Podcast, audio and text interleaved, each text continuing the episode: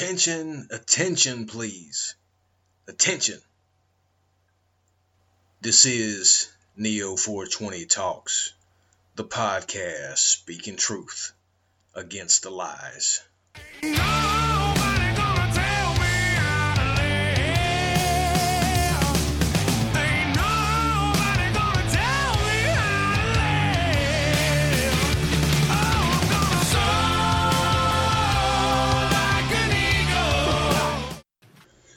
day, brothers and sisters. I hope you are doing fantastic today. Always and never forget. Always remember God is great each and every day, each and every way. I am yet a servant of the great, glorious, almighty Jesus Christ. Hallelujah. I'm so grateful for knowing him. I hope you get to know him too. Brothers and sisters, many of us are aware of what happened on January 6, 2021. But I don't know if you actually know the details of the truth of what happened on January 6, 2021. The fake media, which includes social media because it's fake media just like all of it else, except it censors things and deletes accounts where television just post fake reports for everybody to see. And you have to think about if there's only so many TV channels, who do you have to be to get up there to be on TV? Who do you have to be to get a television channel developed? It's the Federal Communications Commission, the FCC, who approves it. But they will not let me up there because of the truth that we are going to put to the public. They want a bunch of liars. They want a bunch of con artists. They want a bunch of salesmen in order to keep us attached and attracted to all the entertainment and all the crap that they produce for us to buy because all the United States of America really is is a consumer for all of the rich criminals to build stuff in slave environments in China but then they're going to want us to buy it over in free America. And brothers and sisters, don't you ever forget that we are the last Christian constitutional republic on the face of earth. Anything else that's big and uh, quote unquote powerful is communist, godless, immoral, and doesn't care about anything except for power and profit. We are about people and freedoms and patriotism. So, I'm going to get into that January 6th. Stay tuned because we're going to do that episode very soon. But I want to include something with you or to you that you may not have heard about because the fake news is not telling you about it.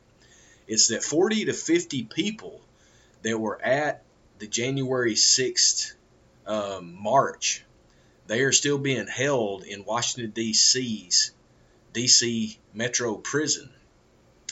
I think it's a federal facility, but I for sure know it's a D.C. facility. And if anybody you don't know, the District of Columbia is a statehood inside a state. There's only two other places in the world like it. One is the Vatican, and one is London. So, D.C is holding these people without fair trials, without fair, uh, without um, you know, human living conditions. And I want to bring you this report. This is going to be a multi-sectional report because this one interview, this one press conference, rather, that these individuals, these Congress members put on. I'm going to give you the Marjorie Greene uh, speech right now because it's going to blow your mind. And please stay tuned to the end of it because you're going to hear what this is all about. Congress don't doesn't want you to ever challenge them. And it's not individuals. This is a system. The systems that we have been put into are in themselves criminal. Let me take you just for the, the election system. You're told to either choose to be a Democrat or Republican and declare that in order to vote. When they do that, they are already dividing us as we the people. So the system that they have in place there needs to be torn down. There does not need to be politics in any of our election processes, period. It's people over politics. It's not politics is the powerhouse. We have to remove that. Just like when you say government money, it's not government money, it's we the people's money. This country, these United States of America, are for we the people. So keep these this language in your mind because language is power and you have to pay attention to it. So without anything further, let me get you to this uh, couple of minute segment from Mar- Congress member Marjorie Greene. Good afternoon, everyone. Thank you for joining us this afternoon as we release the report on, about the DC jail and our findings there. Unusually cruel. That's the title that we gave this report because this is the treatment that we found of the pretrial January 6 defendants being held right here in Washington DC in the jail. Now, I will tell you, uh, along with my colleagues here, which I'm, I'm very grateful uh, to serve with them, we had been trying uh, many times to get into the jail to take a tour. And we're used to doing that as members of Congress. We're used to touring uh, facilities, and it's never been a problem. As a matter of fact, normally we're welcome. But we were denied entrance by Deputy Warden Landerkin multiple times. As a matter of fact, she'd locked us out before, and uh, it was clear that there was a lot to hide. Right now, what we have happening in America is a two-tier justice system. Let's all take a little trip down memory lane, shall we? In the summer of 2020, there has been an estimated number somewhere around 7,750 to over 10,000 BLM demonstrations. According to the press, approximately 6% of them were violent. That's 570 riots if you do the math there. But here's the deal, there was only one riot that took place here in Congress at, at the Capitol on January 6th. But what we have seen unfold has been unbelievable. It is a two-tier justice system.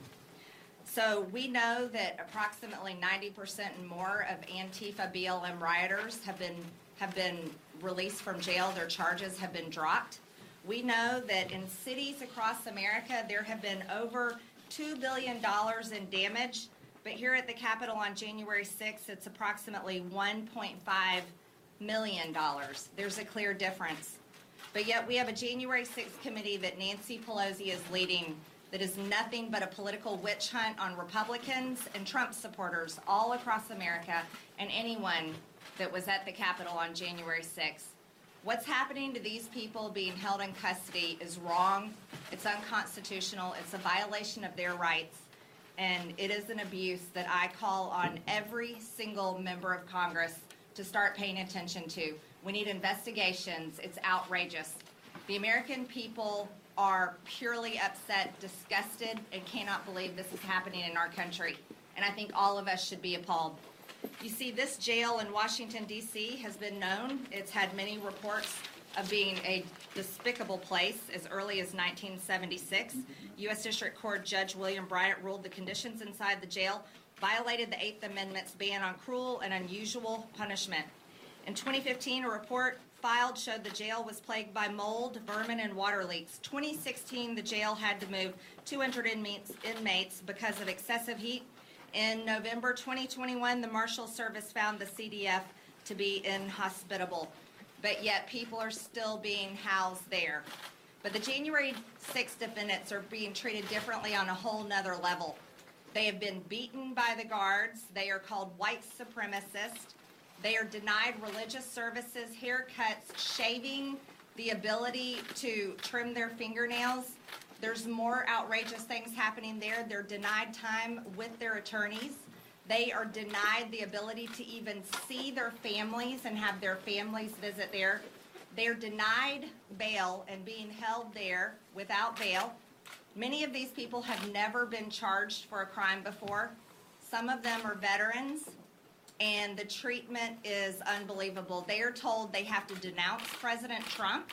They are told that their views are the views of cult members, even though these are men that every single night at nine o'clock at night, they put their hand over their heart and sing the national anthem voluntarily. Imagine a group of men being held in jail with no idea of when they're going to go to court, no ability to bail out, no ability to see their family, being mistreated and abused worse than we treat terrorists at Gitmo. Yet they have their hand over their heart every night at nine o'clock and sing the national anthem. That's something I don't think any of us can fathom. While they're being persecuted by the very government that has the American flag over our buildings. This is completely wrong.